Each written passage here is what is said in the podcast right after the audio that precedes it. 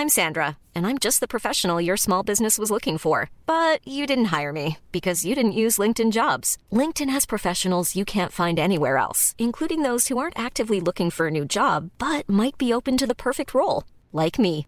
In a given month, over 70% of LinkedIn users don't visit other leading job sites. So if you're not looking on LinkedIn, you'll miss out on great candidates like Sandra. Start hiring professionals like a professional. Post your free job on linkedin.com/people today. The GAA Hour is sponsored by Paddy Power, home of the GAA Hour Football ACA. I'm not finished yet. It took me a long time to get here. both players have, have spoken with each other and uh, um, they regret what happened. They've had a frank discussion with each other and they're, they're both of them are keen to, to now focus on getting back their county jerseys. that these fellas will get such a f***ing shell shock next Saturday evening that we'll put them back in their f***ing asses for f***ing 10 years. So this is our last preview show of the year, lads. Conan and Connor are here as usual on a Thursday. We've got one final left. We've got the well, we've got more than one final left. There's some junior matches. The two matches we're focusing on today uh, will be the Leinster final. We have uh, Eire Og manager Joe Murphy coming into studio um, to us, so looking forward to that. And we have Mullinavat's John Walsh, who are in the final this weekend, taking on Mattock Rangers. Both teams are up against it. They're both one to five um, with Paddy Power. So we'll uh, we'll talk to the two of them during the game. Uh, but wanted to start with this one. Did anyone watch the Sunday game show last night, lads? I was actually watching Man United Spurs, so yeah, Yeah. washing my hair. R- R- RTE player now later in the week, Do I you- think. see, uh, the way I was looking at it, the advertisements actually turned me off it rather than made me want to watch it. And I'll tell you why, because it, it's an RTE. Now, I haven't watched it either. It's an RTE production championing their own show. Now, my thoughts on this are that the Sunday game have had exclusive rights to our national games, which are massively popular in this country, hugely passionate support. I think the Sunday game is popular because of the popularity of Gaelic games and their exclusivity. You can't see highlights anywhere else.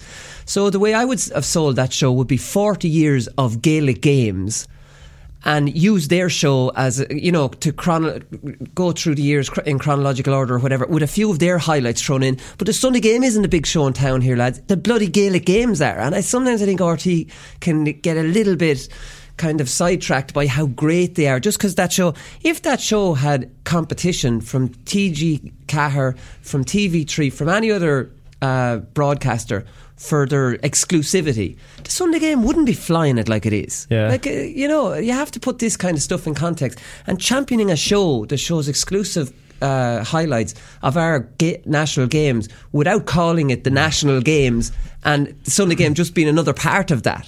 Do you get my point? It turned me off Yeah. it. Fu- funnily enough, uh, Dee Forbes uh, of RTE was in here in an interview with Dion there last week, and she said that uh, RTE probably don't do a good enough job of championing themselves when she was asked about kind of RTE's current problems. So that kind of Right. fly, maybe maybe she maybe she commissioned the making of that do- documentary afterwards. But Yeah, uh, they no, yeah, championed that toy show as well without talking about that. I thought that was terrible this year. No ties. It's all about hard look stories with children, and it's a bit like the X Factor, where you know every child has to have some sort of a you know a hard look story, and it's all cute and oh, and it, let's cry.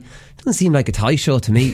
like, what's going on? What happened to sitting down? I had Mannix watching it. He had zero interest in it because there was no actual ties being explained or played with. I hadn't thought about it like that. It was actually the biggest view, the biggest viewing figures for one of the People toy love shows. that in old mushy yeah. shit. Do you look at who wins the X Factor? The person with the life story and the hard look and all this, and the music comes on. And I'm surprised they didn't put a soundtrack over these children.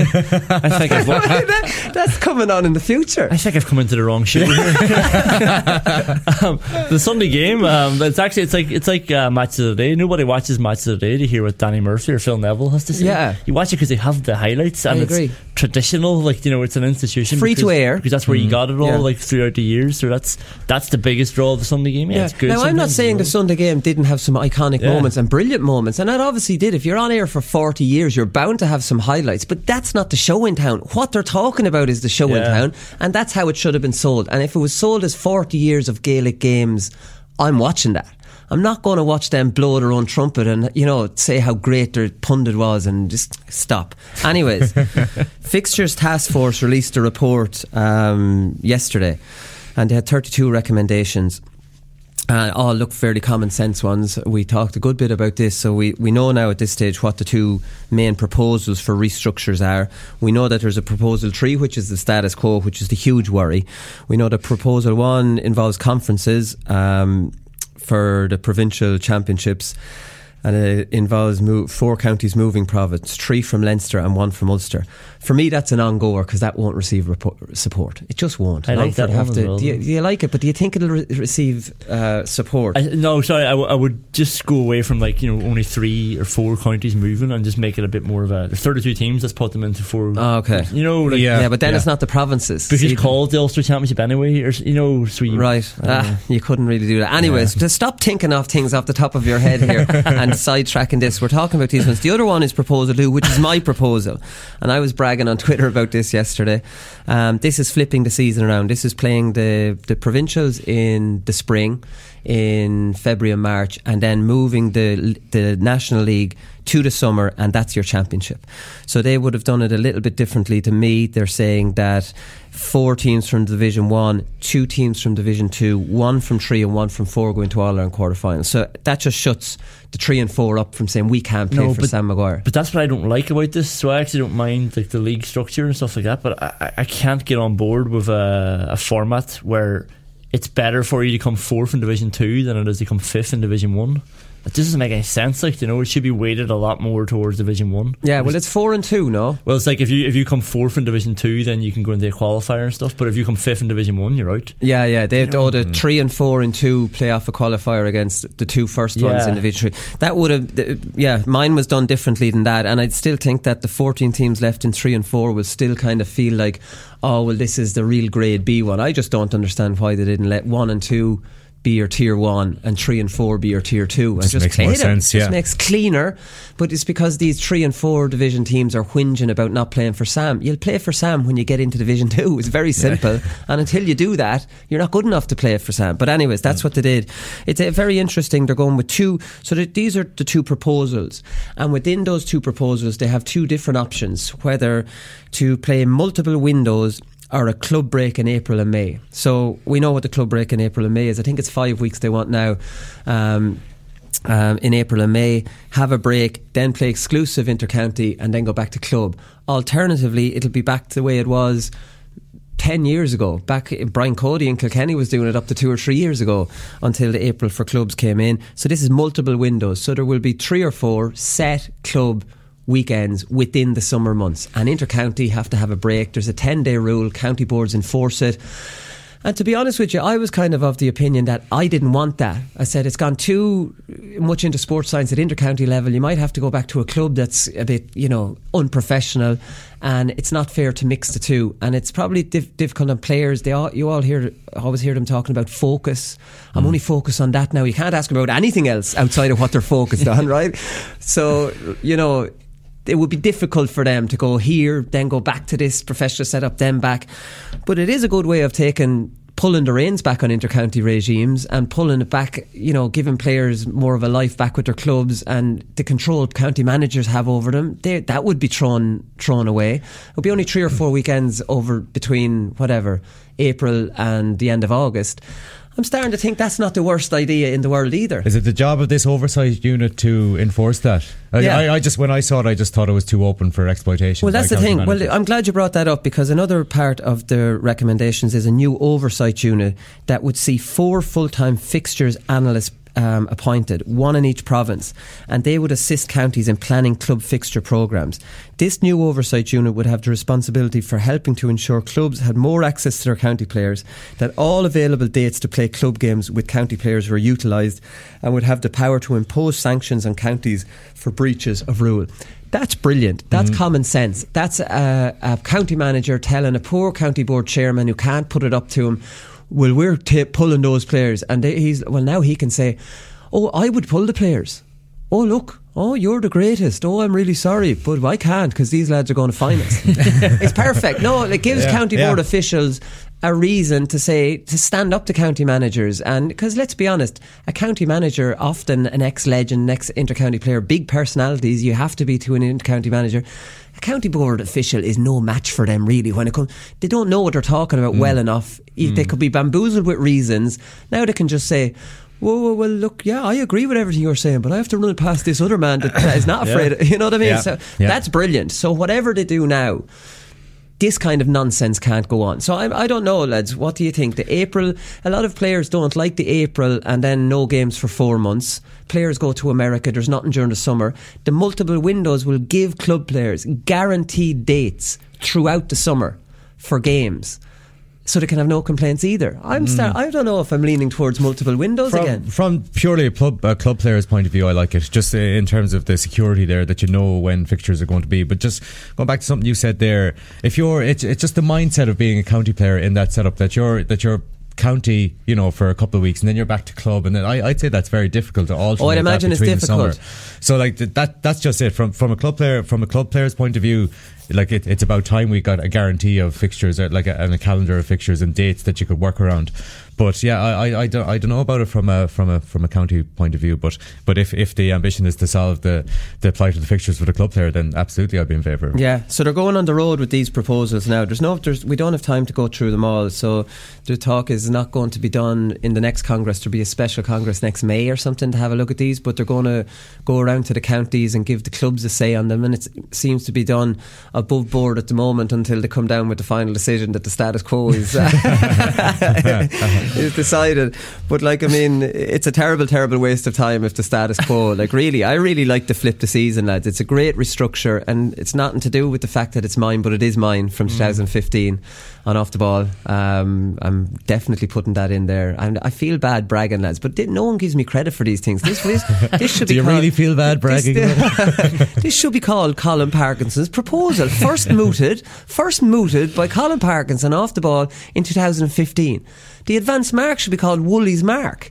First mooted by Colm Parkinson on air sport and the date You should be ashamed of that. Well, I actually Shouldn't be taking bragged. credit for it. No, I bragged on Twitter about this yesterday. I threw in the advanced mark. That advanced mark is not popular. lads. Somebody calls it the Oh worst rule of all time. Oh, and they're all. There wasn't one positive si- thing said about the advanced mark. Now, my excuse out of that is, look, lads, they've changed it. They've changed my one. That's David Hassan's advance mark.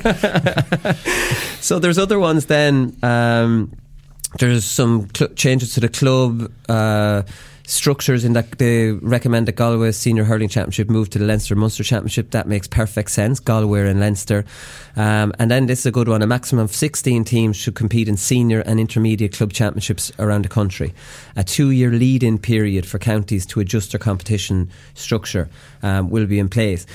Uh, there's actually eight teams out of the 66 senior hurling and football club championships across the 32 counties. Eight championships consist of more than 16 teams. Again, keeping it all uniform. Why do we all have to wait for this county that has 24 teams, for example, you know, to run it off in a dual county? 16 teams. Um, increased club windows. It's definitely, lads, it's a huge. If they were to pick this option too, like I'm just going to give this for an example, and they were going to say go multiple windows. Maybe multiple windows isn't possible with that because the league will be during the summer. I think only the the April, May, spring um, option there is. They want the All Ireland finals played on consecutive weekends, which is a change instead of a two week break. That buys you a week, and then finish them in the middle of August they're freeing up a lot of weekends, lads, compared to two years ago, for example. I think John Horan was saying two years ago between April and and the and October there was five club weekends, and there there can be up between twelve and fifteen now. Do you know what I mean? It's a massive improvement, lads, and it's a massive improvement to the intercounty um, championship, and it's given a better balance to clubs. And look, it's not going to be perfect, but Jesus, it's a great, Yeah. it's a great improvement. The, the only thing I, I just don't want um, less inter-county games. I want less time, especially the provinces took bloody seven weeks to play Yeah. off, and it's not needed. But like I, I, the reason I like the league as it is because you get a lot of games from February until April. Ah, yeah, but both provincials are going to be played on round robin basis Yeah. now, so, So- you won't have less games. so as Like- long as you can maintain that, because it still is the, the blockbuster. yeah, like, you know? You're in the league championship, you have seven championship games guaranteed. Mm, Mm. How, how how good is that? And then the, the league or the provincials will be played in February and March as a round robin, so you're guaranteed three in that.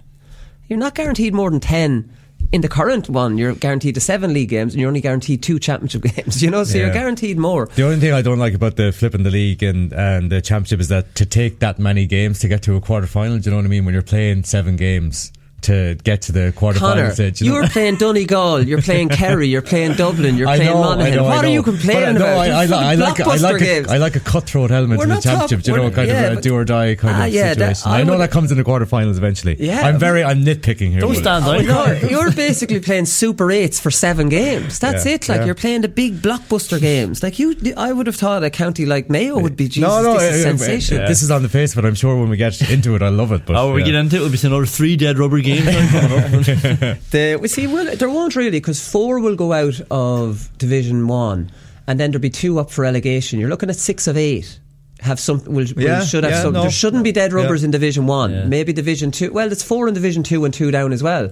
So there shouldn't be the, the dead rubbers. You'd worry about dead rubbers in Division Four, for example. There would be if there's only one going out and there's no yeah. relegation out of that. Um, but look, you can't keep everyone happy. They, they didn't want to get rid of the closed season, which or the pre-season competitions, which kind of bothered me a little bit, and the reasoning for it I didn't like. Um, I think again under my proposal. There would be no pre-season competitions because there isn't room for them. But under the other proposal and the status quo, they they recommend to keep them. And I didn't like this. He said, if the competitions are removed from the calendar, there's every likelihood they will be replaced by a series of unregulated challenge games, which will ultimately have the same impact, but without the associ- associated promotional benefits that can accrue. Yeah, they will be replaced by challenge games, but there's nothing wrong with that because challenge games are behind closed doors. If a manage, if a county gets hammered in a challenge game, a manager's neck is not on the block. I'm not saying their neck is on the block mm. with pre-season, but it, it starts ramping up the pressure already.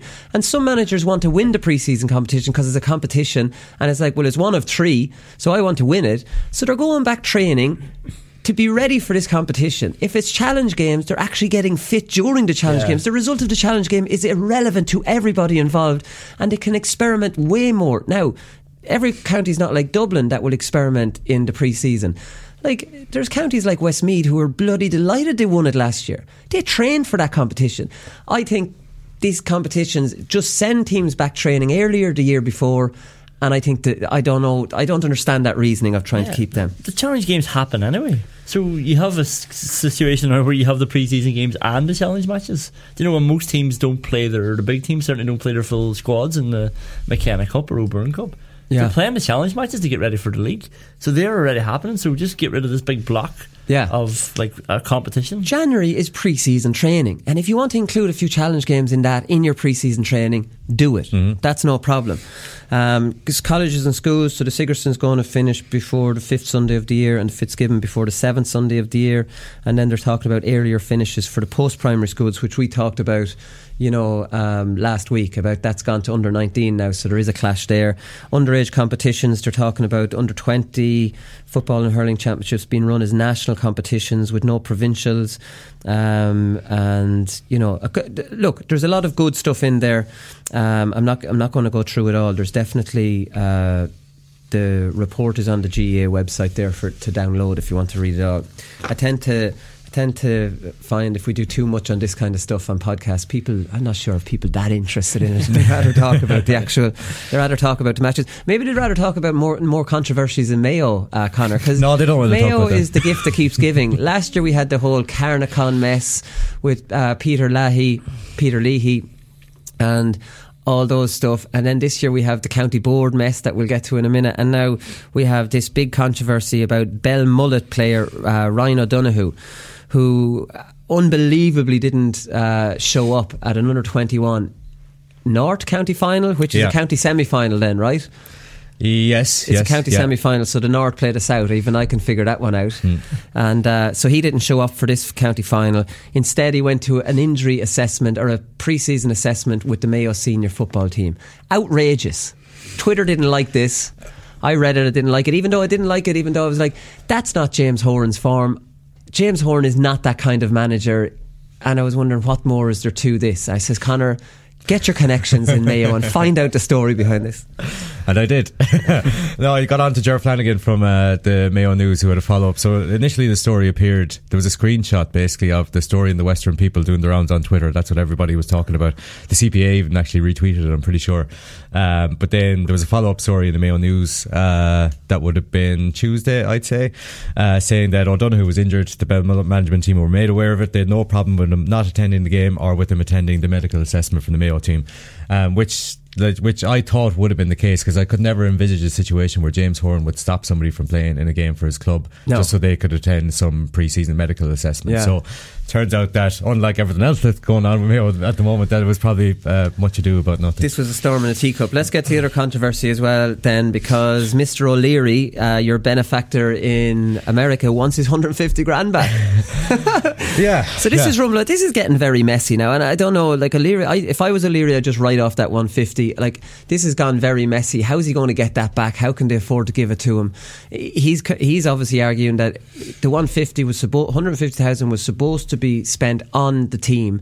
He has not got sufficient proof that the it was spent on the team, and now he wants it back. And he actually was okay with the 150 grand until, like the county board, like there's such dumbasses in Mayo, like Christ Almighty. So last month the, pl- the foundation pledged one million funding towards Mayo GAA over the next five years, provided a number of conditions were met. Uh, these included proper explanation of how the 150,000 was used, a commitment that sponsorship deals be put through a competitive bid process with independent oversight, and the production of status reports for the Academy and Centre of Excellence. The foundation sought a response by Monday evening, and none was received. And now he's gone. He's so pissed off. Now he's looking for the hundred and fifty thousand back. What a bloody mess! Hmm. What a bloody mess! This is the Mayo County Board saying, "Well, he's not going to tell us what to do." Who does he think he is? he's That's not, the- uh, he's not telling them what to do. well, Do he's know- looking for best uh, practice. That- that's what- that- that- that's way- all he's doing. That's what I mean. I That's mean- the way they would look at it, though. Is the point I'm yeah, making. we had a conversation before about Galway and uh, the Supermac's statement that time. Now they they eventually clarified it a bit more, but there was an element of them, you know, Supermac's not being happy with how the money was spent, which is not their it's, Yeah. it's not their it's not their business to you know they they sponsored the money and then it's up to the Galway County Board to use it efficiently. All all Tim O'Leary here is asking for reasonably asking for how the 150 grand was accounted for, which is a fair Yeah. question to ask. So it's very obvious they didn't spend that the way they should have. Now they Yeah. can't, and Yeah. that's what they're dragging their heels over. you would just say. oh if- yeah, yeah, yeah. Well, that 150 should have been given to James Horan, not the bloody county board. Tim O'Leary just didn't have the.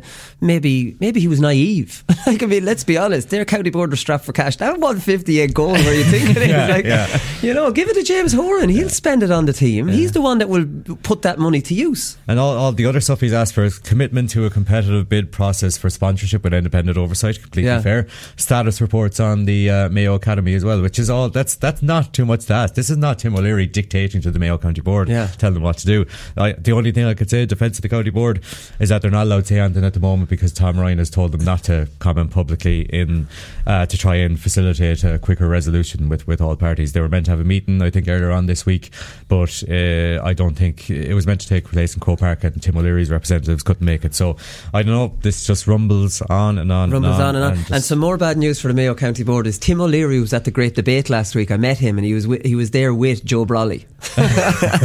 we know Joe Brolly's kind of fondness for anti-Mayo articles. well, that's true. That's true. so they found a mutual uh, kind of uh, friendship there, the two of them. So yeah, we'll see how that goes. Some rules to the Camogie. Uh, uh, some changes to the Camogie rules, um, I should say. And these are all common sense ones. They're all taken from the men's game. And, like, let's be honest, why were they any different in the first place? I the contact one doesn't go far enough for me. So there's there's there's five or there's six new ones. So there's contact, persistent fouling, quick puck out, free from the hand, dropping the hurley, hand pa- and a hand pass goal, and penalty. Contact is a player may now use minimal contact on opponent's body, side on, once they're making a reasonable effort to gain possession. Now, what's that all about? It's either contact or it's not, or What is it minimal, minimal- contact? minimal You, so you can't bury someone with a shoulder, or you can bury someone for a shoulder.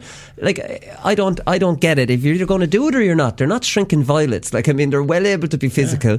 And why, why, why put a wishy-washy contact one in there? Because where they're not really sure what they're allowed to do. It's like this is the thing that female athletes hate most. It's like just because they're not not able for it. Like you know, that's what it reads like. You know, on the face of it, it's it's a bit sexist. Like it's like yeah, they can do a bit of contact, but not not what the men do.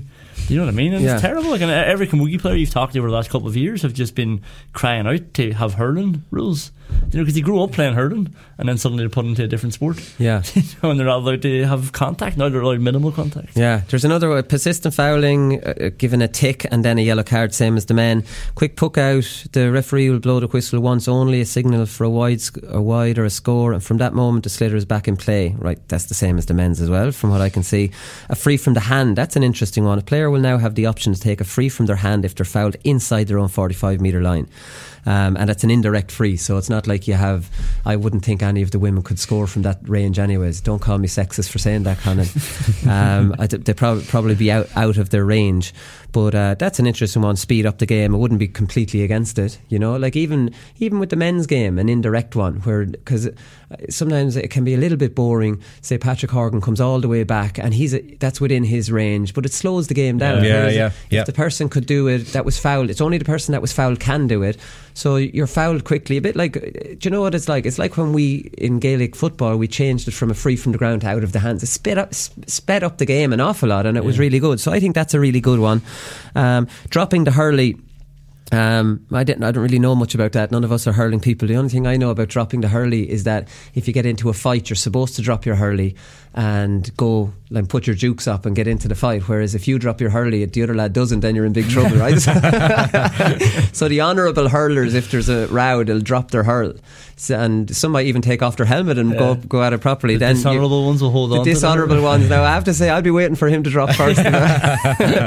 so I don't know what the women do in those situations. Um, then the penalty is pretty. It's the same as the as the men's game. So that's a good one. All positive, except for the contact one. Either you're going to do it or not do it, and just give give the, the proper contact. Because I'd be like, what's minimal contact? Am I uh, like you're coming in? You want to get the ball. There's two of the women running for the ball. Are they not able to whack each other with a shoulder Yeah. there and contest that ball?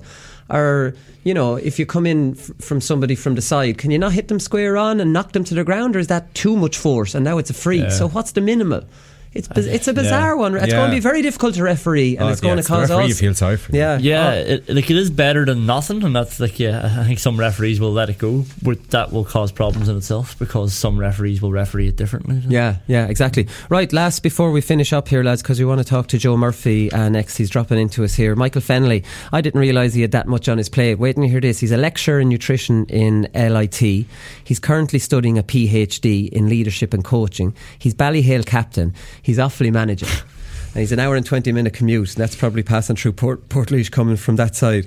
Um, he's, he, he's trying to balance the PhD, LIT lecturing, and then you throw family in, in on top of that as well. And you're like, holy shit, how is this fella doing it? And he says it's a lot at the moment, but it'll iron itself out over the coming weeks. Um, I don't know. If I was like you talk about whinging of too much on, like the PhD alone would be enough for mm. me. Yeah, yeah. You know, and we're talking about play, we're talking about players not being able to focus between an intercounty game and a club game. Yeah, he's, he's yeah. able to shift his focus pretty well. And don't they say when you want something done, ask a busy person? So obviously Michael Fennelly is one of those. Yeah, that's true. Then he was talking. I want to talk to Michael Fennelly actually because it's great. It's great to have him in, in management, and he's talking sense. You see, you're from Ballyhale Shamrocks, and a great club like that, and you've played under Brian Cody all your life. You're going to talk common sense, or else you're a bit of a you haven't been listening, right? so he was asked about the Christmas period with Offaly, and he was like, December for me is a time you do a bit of individual work and you get yourself up to the standards you need to get. Christmas time is a time for rest as well, and when you can spend time with the family. I hear about teams training Christmas Day, training Stevens Day. I just wonder to myself, what's the point in that? Is there merit in that? For me, definitely the lads will be off over that period. Period. You need them fresh coming in. The league is starting early. It's starting 26th of January. So there's the point I thought was brilliant, and that's why manage some managers that have lost the run of themselves should turn around and say, what's the point in that? Is there merit in that? So when you're playing championship next summer, will it make one bit of difference that you train on feckin' Christmas morning and ruin the morning for your players? Or when that comes down to the white heat of championship, would players like you more and want to try for you more if you saw it from their side a little bit? Like hmm. sometimes they just they lose track of this. And it's even Derek McGrath did it, which who would, wouldn't be the type of manager you would have thought would have. I just think, Jesus Christ, what's the merit in that? What are you gaining from that? And I don't know, unless, I, I can't really think unless they say, well, it'll, it'll, you know, determine who's committed and who's not. Ah, what about the lads? I'd rather see who's committed and who's not by the times for 400 metre runs. Not the fella who's happy to go Christmas morning, because like I mean, the fella that goes Christmas morning might be at the very back of the of the of the the timed runs. So who's more committed? I hate the way they get it twisted Yeah, like that. It's like the boy who comes to all the training sessions but hasn't improved or gotten fitter than anybody who hasn't Yeah. been there. And he mightn't drink much. So he he never drinks. Yeah. He's like some committed and he's just scratching his arse while he's, you know, going through the motions yeah, and training. your heels. Like, and it is funny. Like, like you can take a few days off. Like, you'll you'll get enough work done. I remember um before our league season started in Derry one time, we were training at eight in the morning on a Sunday, but the clocks had gone back, so it was really seven in the morning. Boys were pissed off, but then they're trying to motivate themselves by going like, "Oh, you know, like that, that other team's sleeping now when we're out training." And I was thinking, "Yeah, but they're going to get up in five hours time and go training, Yeah, like, yeah, you yeah. and they'll be fresher and happier Yeah. for it." Yeah. Like, we're, and do you ever that the, at that hour of the morning, you have no energy. Your body's Oh, dead. no, yeah, none. Early morning training sessions. I think now there's teams have done them that are at a higher level. I mean, like Pat Gilroy did it with Dublin, but I think he did this as a psychological test with Dublin. It was are you, do you, are you a fancy Dan? Do you want to win an All Ireland? That was psychology with him. Mm-hmm. It's not. It wasn't for the physical benefits of it.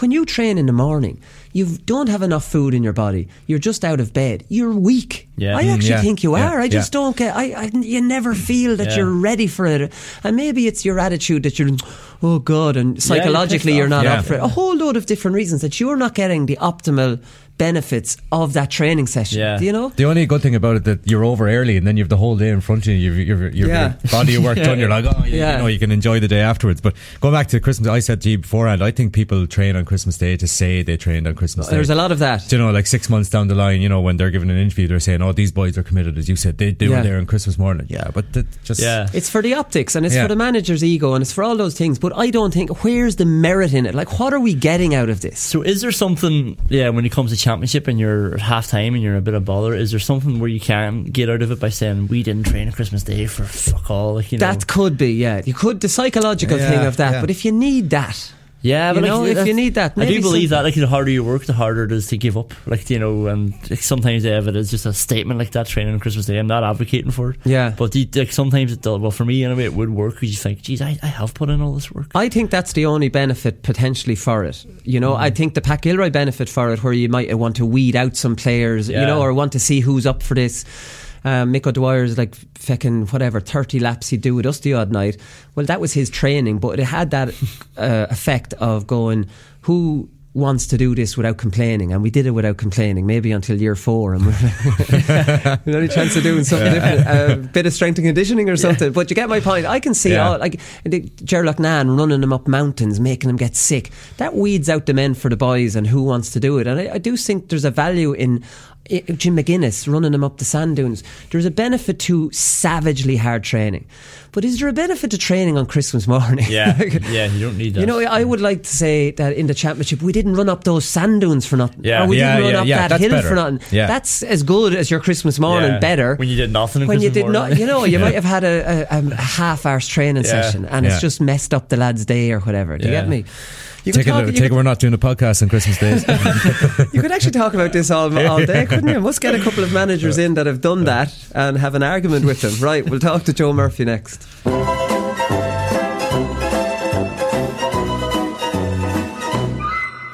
Is the little dink fist pass from a crowded area into that D we're talking about where Bernard I've talked to Bernard about Bernard's very patient. But this little dink ball you know the one in a crowded area where it's a fist pass the weight is taken over hits the ground and it bounces into a fella's chest and there's consternation then in around the D and in around that area. Watch for this in the semis and the final. Do you know the one I'm talking about? That little fisted ball that's just bound in a, in a crowded area but it gets to the, the body. you have said it three times. it's in around it but you're looking at me you're looking at me with- crowded area, is you're looking at me with such a confused, eh, a confused head in you. It's like I was talking about you trying to get a point in coppers or something there in a crowded area.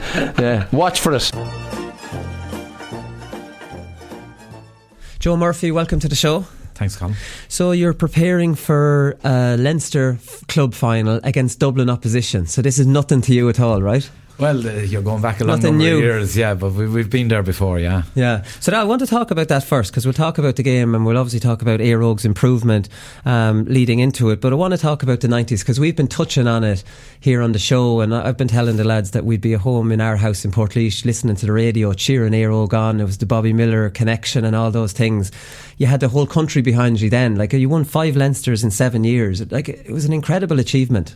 Yeah, it was a bit of a fairy tale, I guess, for a Carlow team to be uh, sort of in, in the higher higher ech- echelons of of, of uh, club football at the time, um, and we got really goodwill from, like you say, Laois and surrounding counties, and actually into Dublin and everything. There was uh, uh, Christopher Christy Welsh was. Um, he was CK. He, he would be the morning Ireland of uh, uh, Carlow local radio at the time, and that used to, uh, you know, branch out a bit. And he was loved in Dublin. They used to call him the Elder Lemon. He would have been a bit of a Gay Byrne character and that.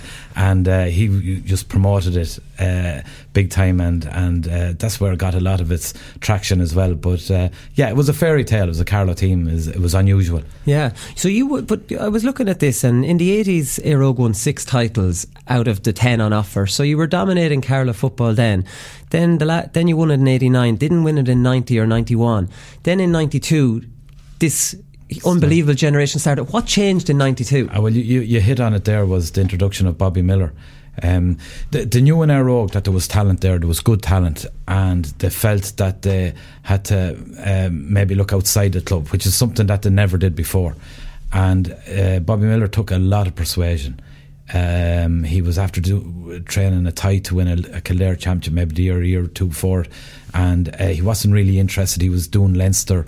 Uh, I think he went with the All Stars uh, at the time as well to New York, and he was involved in that. And he wasn't really that interested. And he took a lot of persuading, and uh, he came in and look at. I mean, it was just a quick fix. That changed it, Every- so- everything fell into place. Like yeah, And w- was this was there a new bunch of players coming in in 92? No. It was the same players yeah, pretty they were much. a year or two older. Right. You know, I guess the average age maybe in 92 would have been maybe about 23, 24 years of age. Right. So, sort of 1991, you were talking about early 20s, and lads didn't really know what it took to, to achieve, I suppose. Um, very casual about our approach and everything like that. But, like I said, when Bobby came in and we gathered momentum along the way, and uh, I mean, just the floodgates opened then at that stage. Yeah. So it was 92, you won the, the Leinster, and then you got to the All Ireland final against O'Donovan Rossa, and that's probably the one you'll remember most as the one that got away. Would that be fair in all the years years you, you, you were winning?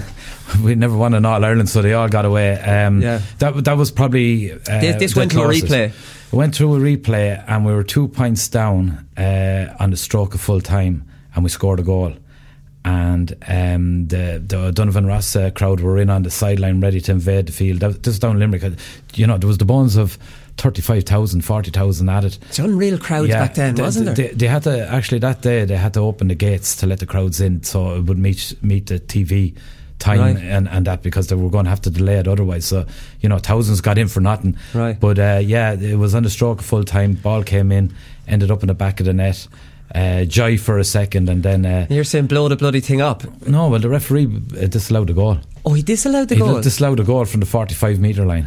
right. You know, Oh, that was in the replay. yeah, Right. And, and he, he made the decision, not the umpires, and there was a little bit of uh, uproar at the time, and uh, no one knew what was happening. But uh, no, it disallowed, and on the kick out, we blew the final whistle. That was to win in All Ireland by a point. With the last uh, kick of the game. yeah, and even tr- running it back to the original game on St Patrick's Day, uh, Mick McCarthy, Lord of Mercy him, who's since passed away, uh, Cork footballer O'Donovan Rossa kicked a pint into injury time to bring it to a replay. So Yeah. our name just was wasn't on that cup. That so was after Garvin Weir being bundled out over the sideline Yeah, as well. And Garvin actually ended up in uh, in hospital like he was concussed. Your man just it, he, it was just a full frontal challenge. Yeah. and he was knocked out, and Bob picked off his his broken body's chest, and they got a, the, the equaliser off it. Yeah. Yeah. I was looking at this yesterday and I nearly fell off my chair reading this. Willie Quinlan didn't play that year because he had transferred to Graiguecullen. Yeah. How the hell did you allow this to happen or how did this happen? Well, Willie has sort of he, he's married into a Graiguecullen family, uh, the Lacey's, and um, yeah, look, I mean, you, you can see it, it appeared that Eire Og was going nowhere.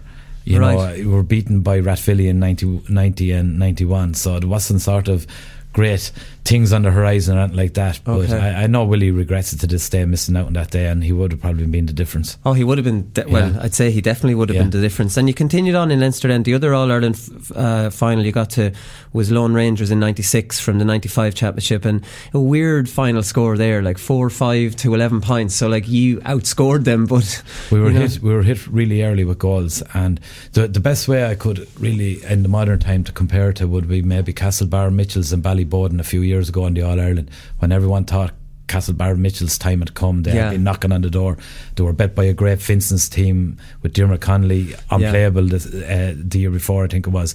And Ballyboden had struggled. I think Clonmel Commercial could have bet them in a Should have, yeah. All Ireland. Portlaoise should have beaten them too. Portlaoise, yeah. I think Niall Callahan missed a, a, a- Paul, a- yeah. yeah, or sorry, Paul Cahillane missed a, a free uh, towards the end of that game, and um, yeah, and we were sort of like that. We're nearly going up and getting what we deserved. We felt that it was our All Ireland and everything, and we we just came out casual. I think we allowed radio on the bus and everything going up. We were just so unprofessional going up to that game, and uh, we got hit with three early goals, and we just couldn't. You know, pull it back over the course Right. of the remainder. And of the how game. would you go be going up to an All Ireland final in that kind of was it? Were were you trying to kind of have a relaxed mood on the bus? Do you know, in hindsight, is at the time was there a reason behind you know going up like that? I, I, you know, it probably was wrong from uh, start to finish. Uh, the whole uh, build up to it, there was a delay on gear coming and all this crack, and there was an, a row over jerseys, Conley jerseys or O'Neill's jerseys, and um, yeah, we just took our eye off the ball. Um, we, we felt maybe that all we had to do was show up. We were strongly fancied.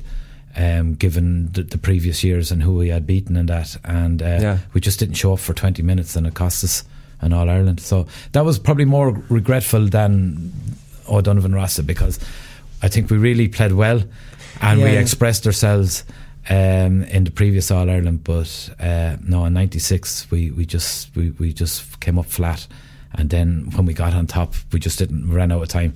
You know, couldn't get the goals, which we were sort of renowned for getting. Right. Okay. But the Laune Rangers were there. You know, they, they, they, they were a good side. They had a good- know. yeah, they had a good I team. mean, when you think about it, we're Carlow lads, and they, they had a platter of. Uh, Kerry footballers, you know, inter-county players right Yeah. through the spine of their team and that, and we But that's the level you were at at the time, though. Like, I mean, you're Yeah. going in as favourites against them. Like, I mean, when you look at it, when you look back on it, it was incredible times. you mad, know? yeah. mad.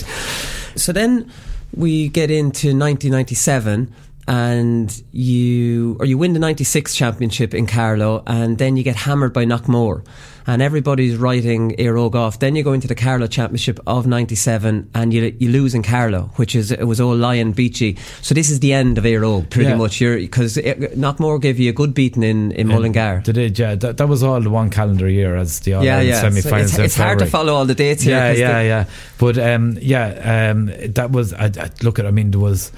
uh, 12 or 13 of us playing for Carlow at the time. Like I mean it was week on week off or I mean it was constant. Yeah. you know you're going from club to county to O'Byrne Cup to league back to club into the championship. Um, there's an All-Ireland B championship in that era as well that Carlow won with I think 13 Eire Og 12, 13 Eire Og lads finished the game Right. against Westmeath. I think 11 started it um, so I think we're just wrecked at that stage Okay. We're, we're all you know the backbone of the team was sort of hitting the 30s now at that stage as well so yeah it looked like it was over and enter another leashman then Another Leishman, Pat Yeah. Critchley came in and managed Yeah. you. And another Leishman, Leo Turley transferred to you. Yeah. I had completely forgotten about that. Like. I mean, there's more kind of stuff in this whole, you could do a full show on this.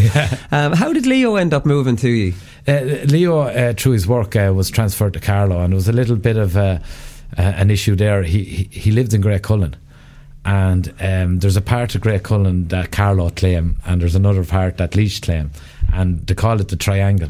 and we, we had to prove with ordnance survey maps, and everything like that that Leo was actually living in the Carlow triangle of of Graiguecullen. so there was you know. objections to this transfer Oh yeah, obviously. yeah, yeah. Who, Grey initially. Cullen? well, I don't know whether it's Laois or Graiguecullen. I'm, I'm very fond of the Graiguecullen lads, so I'm not going to. Yeah. And I'm not going to blacken their name, but uh, no, there was a little bit of an issue. But Leo wanted to play. We, we knew Leo. I knew Leo from playing inter county. He was in school in Knockbeg. We played it against him and Mick, his brother, um, all the way through our school days and that. So Leo was was keen to play with Eire Og, and uh, yeah, it happened, and uh, he was a great addition at the time. Yeah, definitely. Pat Critchley's on record as saying he said in the beginning a lot of them thought the All Ireland was over for them, having gone out early last year, and it took a while for me to persuade them that it was still there. And he made you his captain, so I presume you all also had to persuade the fellas that it's not gone. Yeah, well, there's another little side issue there as well. Um, uh, there was um, uh, an issue with the Carlow County team that uh, there was a row between the county board and the supporters club, and uh, the players sort of went on strike. We were there was there was. A reallocation of the league at the time, and we had to play Mayo up, up in Castlebar, and uh, I don't know whether it was a coincidence or not, and that wouldn't have been a great game to go up there, but w- the players didn't travel Right. uh, because uh, Bobby Miller was county manager at the time and he withdrew. And um, I sort of withdrew as well, and a few players withdrew. So I sort of went back to the club.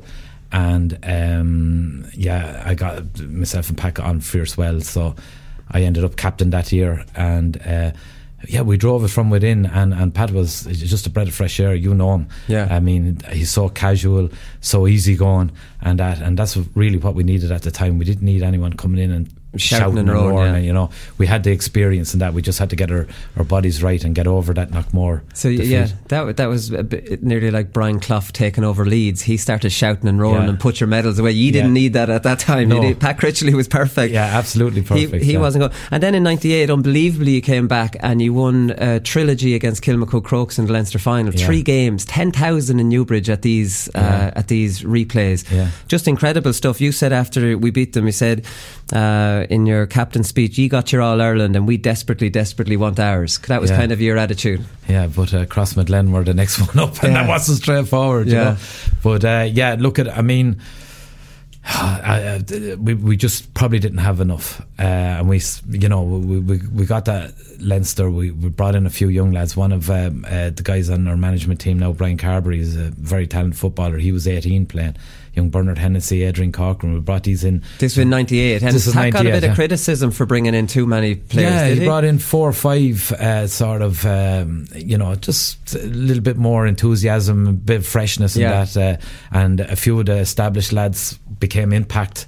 Uh, substitutes at the time and that and it, it worked well through Leinster but we probably just weren't strong enough to go the the, the, the, full way like you know Yeah. and, and Crossmaglen were They were coming, yeah. at the time They were yeah. coming. I think Yeah. that was their second of three in a row to beat you in the semi final. Yeah. yeah, yeah. and and even actually that day, you, you probably know M- M- Muckle Keaton uh, woke up that morning with, and he was our most potent Forward, uh, yeah. forward, yeah, and he woke up with uh, chest infection, fever that morning. We had to take him off after I think twenty minutes, and that he wasn't, you know, there was not left in him, and and uh, and we were, I think we were bet by four points. And we only could bring on Colin Hayden that, that day as well, who Right. was uh, another Leo Turley got a goal that day, didn't Yeah, he? yeah. So um, we probably needed everyone and everyone on, on, on their best form, and we couldn't afford to lose a couple of established players like that. And Crossmaglen were just a little bit more, uh, they were stronger than stuff. Yeah. Yeah. There's no doubt it was an incredible time to have pretty much the Carlow team was the Eire Og team. You were dominating Leinster, and then you have the whole thing of just not being able to, nearly the Mayo kind of thing, where the whole country's rooting you on to get over the line, and you're not. It has that kind of tragedy thrown in It there. is, yeah. well. Yeah. So, like, I mean, it's incredible. They'll never. I don't know. Will they be seen again? Really? Like, you're you're hoping they will be. Obviously, you're in a Leinster Well, final. yeah. Look at I mean, I mean, um, things. History has a, a way of repeating itself. Um, to what end you don't know, but uh, yeah, look at it. It, it. it was great to be a part of that. Um, it's actually as good to be a part of what's happening in Rogue at the moment. Yeah. Uh, do you lean on it much with the fellas? Like, I mean, do you, I'm sure before you played Portlaoise, like, I mean, Portlaoise have tradition, and I always say with playing with Portlaoise, the tradition means a lot because it gives you confidence. Like, I mean, you have to lean on that stuff because players know we're their match. You know, uh, Yeah. we have been, and you know, there's no reason why we're not now. yeah, internally, we, we, that, that's important to us in Rogue. That that you know, well, y- y- it's a fine line. You don't want to be shoving the pass down any new players' Yeah. throats, right? And you don't want them sort of getting bitter about, oh, we're always hearing about that. You want them to be a part of it and and to work off, like you said, that tradition and feed off it and that. And we've been here before as a club. And uh, that's the message we're trying to get uh, across to our players at the moment. That you know, it's not nothing to be afraid of. You know, you thrive on it and embrace it, and embrace the past. You know, and the tradition that's in your, your gene pool now. Yeah. You know, and that's that's what we're trying. To whether that's going to be enough is another day's work. But Yeah. I mean, it, it and it gives a nice balance uh, to the past and the present. Yeah. And that's important to me that that gets And across. It's true, and it, there's a great link then as well. Jordan Morrissey is Jodie's young fella, right? Then you have Derek Hayden's father was Joe. Um, you have Niall Quinlan, who you brought on. Was it against Port? Yeah, Yeah, against yeah, Port at half-time, for yeah. the freeze, which was a great move on your on, on your part. You have Darragh O'Brien, Turlock was around with, with your squads as well. I think it's Jodie Morrissey. I marked him in a challenge game. I don't know if you remember. that was in the old you- pitch. In the old pitch, yeah. pitch, yeah. And you, you started playing to the crowd that day. I think I was marking you. Were we marking yeah, each I think so, yeah. But I was on Jody for a while that day, and I remember thinking, "What that lad is a flyer. He won't stop." And I just remember thinking in my head, "I'm a good bit off that now." You know what I mean? Uh, he was a seasoned, Yeah. you know, inter or club player and an intercounty Yeah. player, and he just it felt like a man versus a, a, a boy. He just he just Yeah. was didn't stop running. And and really, there was not of, uh, not a minute. Like he wasn't a big bulky guy. No, no, like no, that. no. But it was just pure natural. Um, and I mean, again, keeping the Laois connection that we're here. You mean, like his grandfather was uh, Tommy the Boy Wonder. Murphy, like I mean, he, was- he, Yeah, was, yeah. he, he was on the Millennium team of the the, uh, the Team team, of the century. yeah. yeah, yeah, yeah. And um, you know, Jody, Jody was just something else. Like I mean, he was different gravy. He was just talented. I remember. Uh, when we played O'Donovan Ross in '92, and he was marking Tony Davis, who was in his pump with Cork. They were winning All Irelands at the time and getting All Ireland finals. And he just said afterwards that he doesn't recall marking anything like Jody Morrissey Yeah. before. Just doesn't stop. He he made an impression on me that night. You know what I mean? As, Yeah. Mm. as regards just not stop running. And I was playing so shite that night. I would mark the three or four of you had said that. just trying to find somewhere I could get into the game. But it was a challenge match. I think he Yeah. gave us a good beating. Was that the late nineties? Was it? I think Uh, probably 2000s. was. It, it would have been around the turn of the, the Turn of that, yeah, yeah, in and around that. So, like, I mean, you took over. Your son is on the panel as well. That's another Yeah, connection. Br- Yeah. Brendan Hayden's son Dean is on the on the panel as well. Okay, like, too. you So there's loads of a connection there. It's Yeah. fantastic when you see that because Yeah. I was told recently by Aaron Kernan with Cross McGlen, Oisín McConville and the McEntee sons now are under 16. Yeah, so they're on the way up. It's lovely. up and, yeah. and and even looking at it when you're involved in the club and you like, I mean, I'd follow it. I look at, it, I love it, and uh, you see these names. Uh, that from your own time or you know just previously or something and- Yeah. and you know there's a connection there Yeah, and it's unique to clubs like I It mean, is, you know it and is. it's the community that we're, we're brought up in and we spend so much time in and uh, have that sort of like I said that gene pool continuing i it's incredible and uh, and it's a incredible connection like you said between the 90s and no, it, de- it definitely is. So you came in in 2017, and your brief was to win a county title because you hadn't won one since 2012, right? So you, that's a huge drought for Eire Og, like it would be in you know in Portlaoise, um, big traditional clubs like that. And you won your first one after replay, and you've won three in a row since, right? So I suppose what did you identify with them, or what did they need? I, I, I look at. I mean, I go completely wrong, and I don't want to be insulting, uh, especially any of my squad here, and I wouldn't. Uh, but I just felt that there wasn't a connect with the club. That, um, you know, in this day and age, there's so much going on, and it's very easy to get a jersey anywhere, be it soccer, basketball, football, you know, uh, whatever. And um, I just felt that we needed a more of a connect between the club and the players. Um, and uh, that was something that we, we tried to really install that you know where we come from and the history of the club and the connect that we were after going through and everything like that Yeah. and and really get them you know um, That they privileged more, and yeah, honoured yeah. to wear the jersey you know and it's probably old fashioned it's old school in a way you know the pride of the parish and all that but um, they lapped it up you know and um, we had gone uh, through maybe a little period of outside managers who maybe their brief is just win, win, win. But to me, it wasn't that. Really, genuinely wasn't Yeah, that. yeah, yeah. It was just to establish a good foundation uh, because they are good players and we knew they were good players and they need that attachment and uh, they needed that sort of more of a professional attitude and to take their football you know, uh, one of the priorities of their life and that. And, um, you know, it was a bit of a, a slower burn than Bobby Miller uh, uh, had, but um, you know, as players led, led now, we, we just sort of facilitate them. And I'm not trying to talk like Jim Gavin or anything like that. But you off with that one. genuine, no, it's you true, know. yeah. But you let no, them take the ownership Oh, of it, yeah, and yeah, yeah, yeah. that's important, really. And like, I mean, having that, you know, identifying them with their club and having them care about their club, that's really important too, because you can just go up and lose sight of that. And like, well, I don't play for Portlaoise anymore, but Portlaoise have left their old grounds. Now they're in Rathleague. Yeah. I don't see much of an identity. You know, it's Yeah. it would be very easy unless you're reminded of it. Just go up there, train without kind of known this.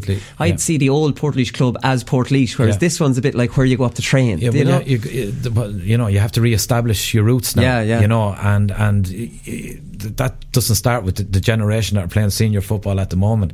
You know, you have to that has to drip down right through all the underage that this is where we are now. Yeah. and this is your jersey, and this is your town, and this is what you represent.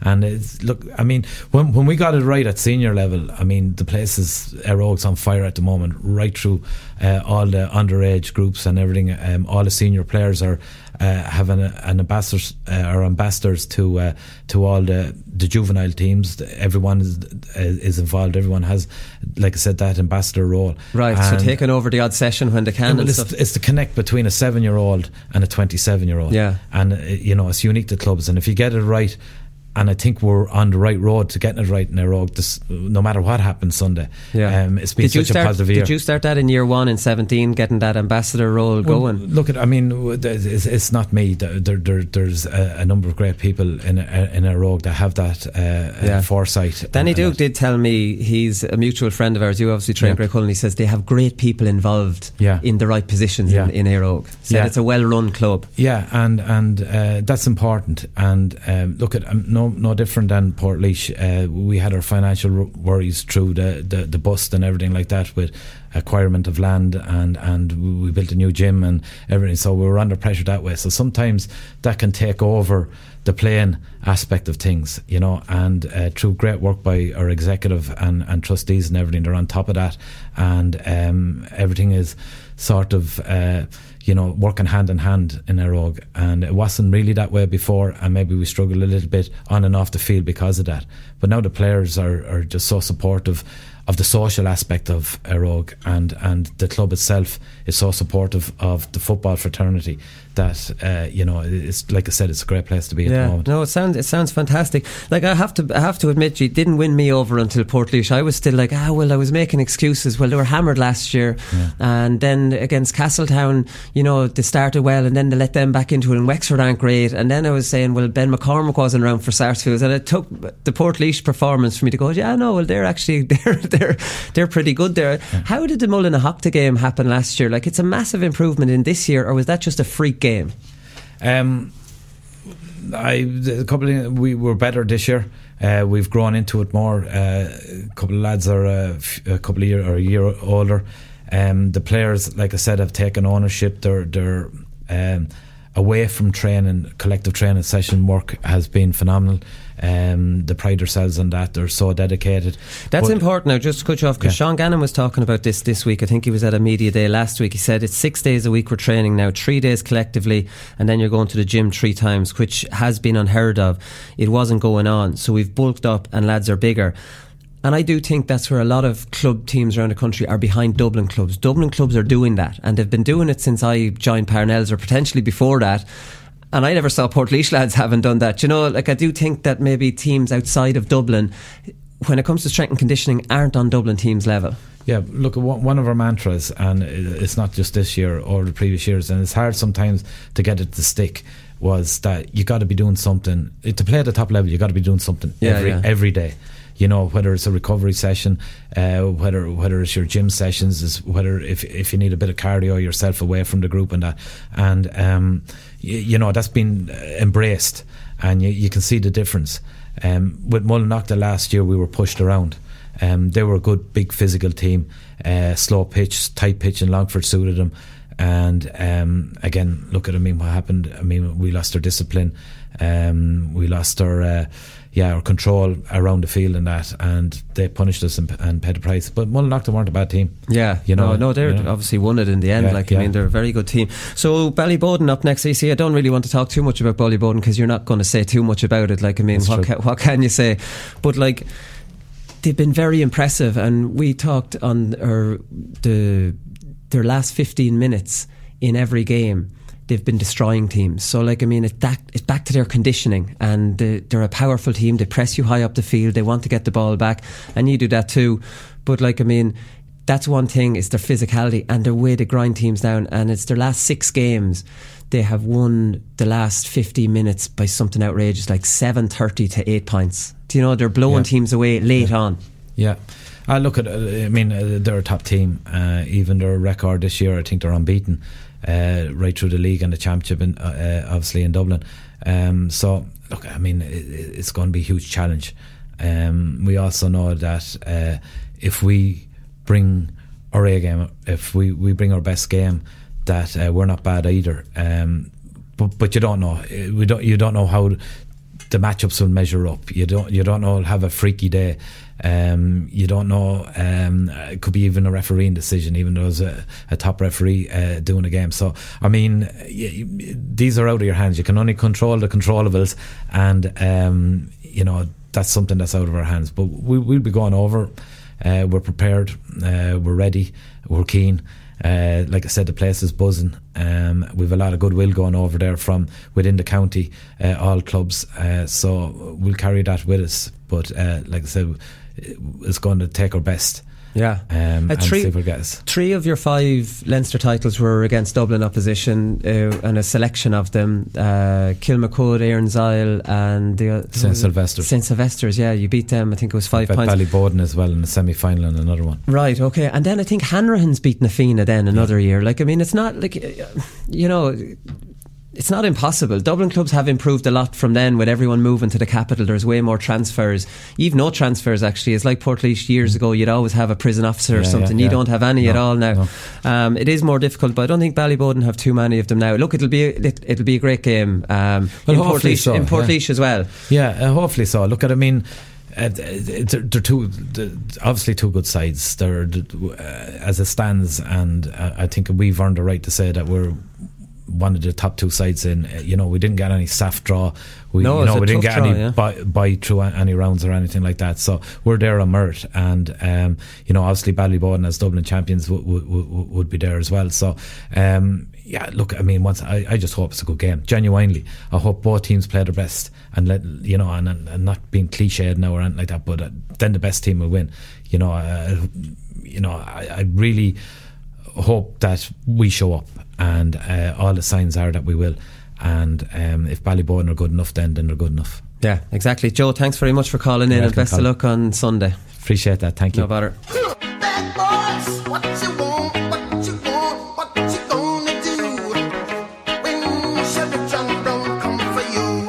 I work as a policeman at Garda Síochána down, down in Store Street, and I'm coming back out, and there's a cohort of loyal Tyrone fans still up in the stand as you come back out and they're roaring at me, hey Caffrey, you free state bastard. and,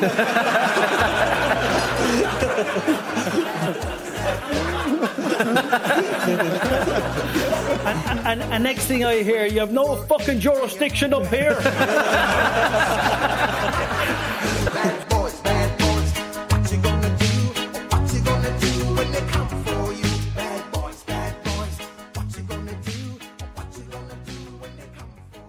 Okay, so Paddy Power predictions. Um, we spoke to Joe Murphy there. Éire Óg are four to one outsiders, and Ballyboden are one to five. So, like I was saying to Joe there, there's some scary stats on Ballyboden in the last 15 minutes of their games.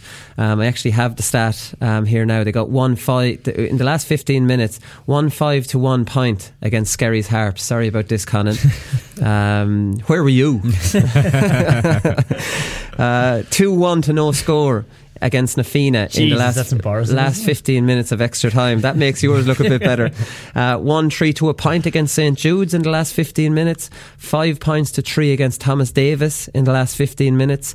1 6 to no score against Newtown Blues. And that might look, oh, that was a hammering. That they were in trouble in that at half time that a man sent off and it was it was very close.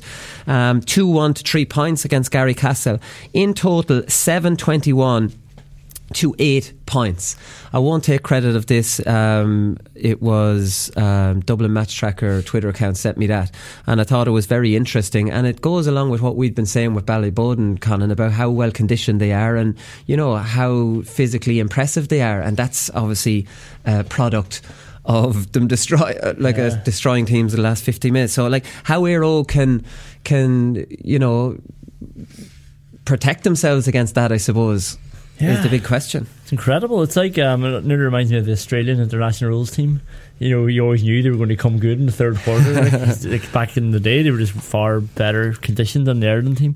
Um, The only thing I'll say is that Óg, obviously, looking at them against Port they're like you know well set up. They're they're big themselves. Yeah, they're they, conditioned themselves. Maybe Yeah. not at Ballyboden's level yet, but definitely getting there. Like Sean Gannon was talking last week, I was mentioning to Joe about how much they're doing, Mm. and he, Joe's attitude is that if you're not doing, you know, six days a week at club level, you're probably fooling yourself, and it's got to that as well. Yeah. Like I don't mean six. Like uh, training sessions Yeah. that you have to be to do it on your own time, but you have to be tipping away on your own. Yeah, and like I think they might conserve a bit of energy the way they play in that sort of little shell that they have in defence. But the only thing I'd worry about them is running at Ballyboden because that's what Ballyboden don't mind, and that's basically what they want you to do because they're stronger and fitter. So depends what sort of game plan they bring to it. But I think that looking at them against Port they might be able to last the pace a bit longer than some of these other teams. Yeah, I think Sha- Sean Gannon was saying that they needed to bulk up after they were beaten. I think it was was Mullinalaghta to beat Yeah. them last year in the Leinster semi final, and they thought they were bullied. So since then, there's been a real kind of um, appetite amongst the squad to do that little bit extra. And they, and they said like three days a week, I think, collective training, and then they end up doing three sessions a week individually on their own and stuff like that too. So whether they're at Ballyboden's level, uh, I, don't, I don't know yet. When the Desi Dolan, they were saying that they, you know, the Ballyboden lads are proper meeting them after playing them against Yeah. Garrycastle. So they're probably not at that level yet, but see you now at the weekend, I suppose. Yeah, we'll definitely see. So who are we going to go to? We're going to go for here. It's hard to look past Ballyboden lads, if we're being honest. They're like they they look like they're a machine. They've come through a much harder championship. They're very strong favourite, like in Dublin. I mean, um, like arguably, Éire, well, Éire Óg have come through a more difficult Leinster championship, but you know. It's hard to look past, but I can't look past Ballyboden on this one. Yeah, I think they're just getting better as well, though. Like you know, just look at the way they're sort of they came back against Newtown Blues and then just cast Garrycastle aside. Like so, maybe the the more games is helping them just sort of get up to the pace of it. I, I can't see past them either. Yeah, if Éire Óg, I don't know, like you'd like to say, if Éire Óg can stay in it, like I mean, that kind of tradition and hmm. like y- you can't throw that away. That's there, and that's going to give them confidence. But Portlaoise had tradition and confidence against Ballyboden. And that, well, it got within, you know, a, a missed free at the end. Like I think Éire Óg can make a game of it. I don't, I don't know if Ballyboden have necessarily been blowing like they've only won one Leinster in their history. They struggled over Portlaoise that day. Like uh, Éire Óg, Aero won't be hammered. No, they don't concede a lot. Do you know, like, like it could, it'll probably come down to the last 10 minutes. I, I can't see Ballyboden putting up a 1 5 like they did against you guys or, or 2 1 that they did in, in extra time against um, against the Fianna either. But I, I find myself questioning the odds. Like, I, don't I don't want to um, anything about Paddy Power here, Anta, but that they always seem to be very long. Do you know, like like Air Ogre 4 to 1. I, I don't see why they need to be 4. You know, that to me, they're. You know, I, I I can't see them winning, but I can see them getting within three or four points easily. So The handicap, one- I think, is five. I was Yeah, looking at it. One definitely fancy Éire Óg plus five Yeah. points. Seems a bit long, but I, I, I go with Ballyboden by a few points as well. Yeah. Yeah, okay, we're all agreeing that. The other big football game of the weekend is Mattock Rangers. Um, I was very surprised to see Mattock Rangers be an intermediate team, if I'm being honest. This is the, in the intermediate championship. Mattock Rangers were in a senior Leinster final in the 2000s. They won four or five Louth championships. In my head, Mattock Rangers were the one of the big hitters, and they've obviously lost their way, found themselves in intermediate. They play Mullinavat, who are the surprise packages who beat the Dublin champions. Um, who was it again? Ballybock. Ballyboughal, Ballyboughal. yeah. And beat Rosenallis um, from Laois as well. Um, and Mullinavat wingback John Walsh joins us on the line to talk about this one. Um, is it Walsh or Welsh? I know you're from Kilkenny, so it's probably Welsh. Uh, Sean Wells, Sean Wells, yeah. Welsh, yeah, okay. So Leinster football final. This is it must be a bit of a surprise for you. Um, yeah, I suppose it is a bit of a surprise, but uh, at the same time, we kind of we thought we we thought we'd do well this year, and we, had, we got a lot of lads back, and we thought uh, after the county championship, we thought we had, we had a good a good year. It was a good tough year in the championship this year, so we thought maybe we could get one or two victories on, on the line. But this, this is, uh, I suppose, it is bonus territory at the moment anyway for Leinster final. Yeah. So you played your, your county final in Kilkenny on the 21st of July. Um, you drew that and then you played the, a replay. Was it three weeks later? Yeah, we did. Yeah, we, we drew the first. Um, didn't play didn't play as well as we we'd hoped, I suppose. But then the second day we, we hit form anyway. Thank God. Yeah. So that's three in a row you've won now in Kilkenny. Yeah, three in a row. Yeah.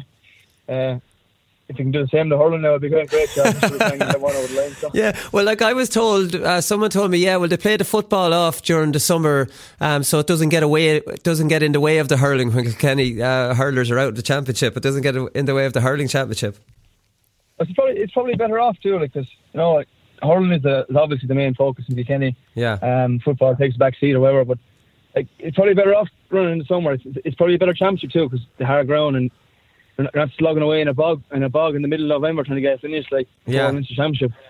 Yeah, so, So it's, it's, probably better off getting that way in the summer. Like Yeah. And so, how many dual fellas do you have? Like, you, you're obviously one of 12 senior hurling teams, uh, Mullinavat are in Kilkenny. So, how many play both? uh, everyone plays both. Our our Nordy counterpart uh, Shane Kelly, our Tyrone man. He hasn't he, he hasn't been up the hurl yet now, but he's uh, he's our only our only uh, footballer now. Right, and you haven't you haven't forced him into playing hurling. I can't believe you let a, you've let a Tyrone man get away with this. How long is he down there? He's there. Um, he's he's with us last two years now, but. Uh, if he might as well be swinging a tennis racket as a, in a hurler. Um, and is he bringing the, the kind of northern defensive uh, style into your into your football? oh yeah, he has all the cuts and everything in him. Yeah, he has all that, all all the tricks and every one of them now. Uh, he, he's brought, in fairness to him, he's, he's bringing bringing a lot to the whole, to the whole thing now.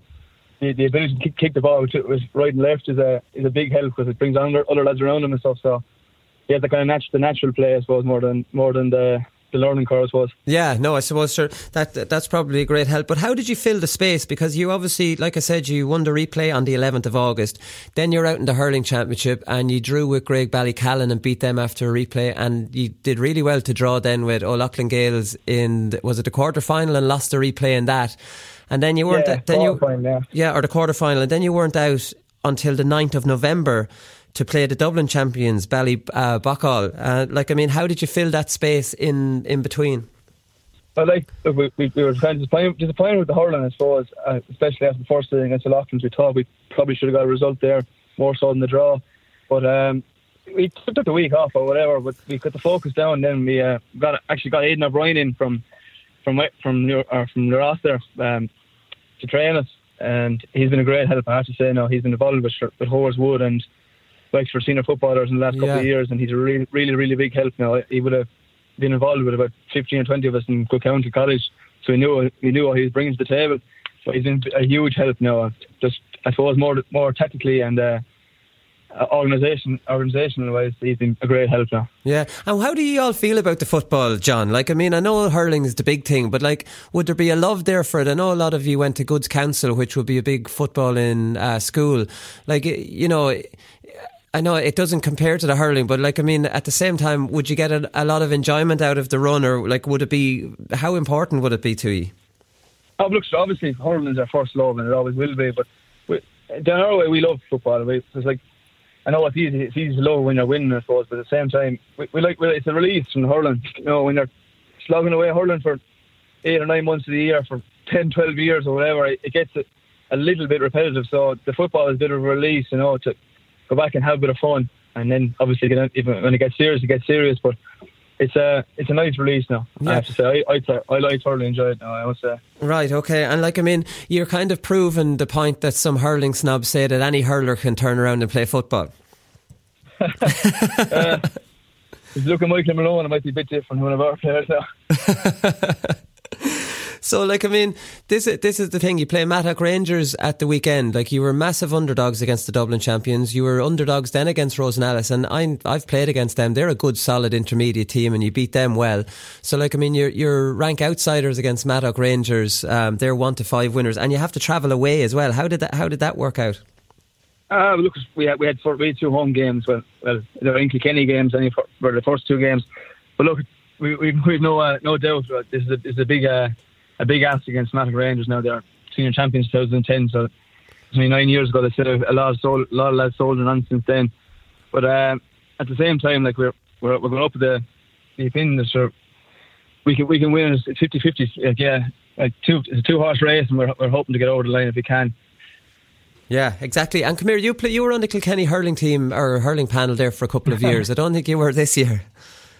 No, I gave I gave two long winters in there as well. No, uh, Just early, in, early, early in the year, you were there. You're a forward. You're a forward with the hurlers, right? You're a wing back with the footballers.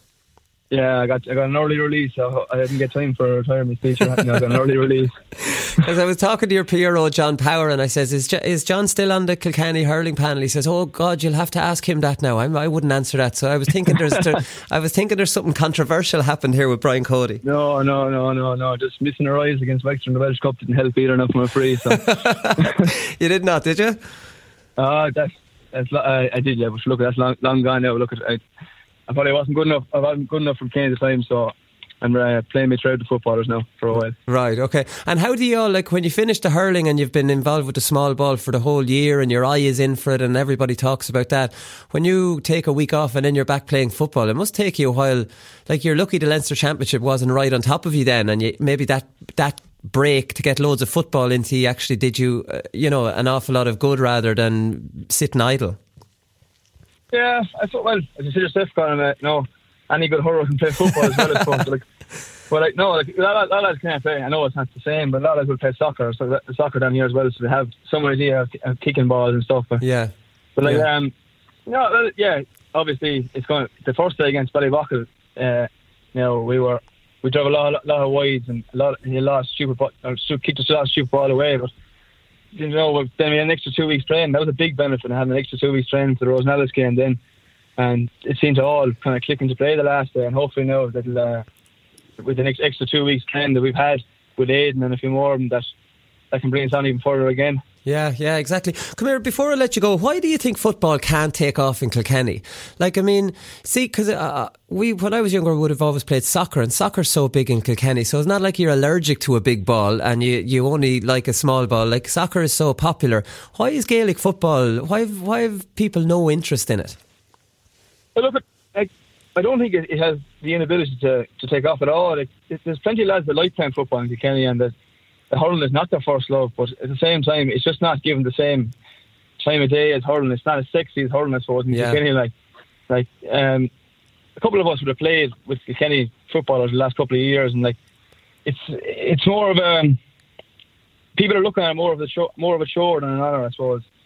And, Right. Uh, but at the same time, like the, the lads like that give out about football in Kilkenny are the same lads that never played with Kilkenny, and it didn't represent Kilkenny or put on the jersey. Like in Kilkenny, if you, if you get a chance to put on a Kilkenny jersey, whatever grade, it, whatever grade or whatever code it is, like you take it. You don't want to turn your nose up at it, and I think that that needs to be kind of instilled in, in younger lads as well.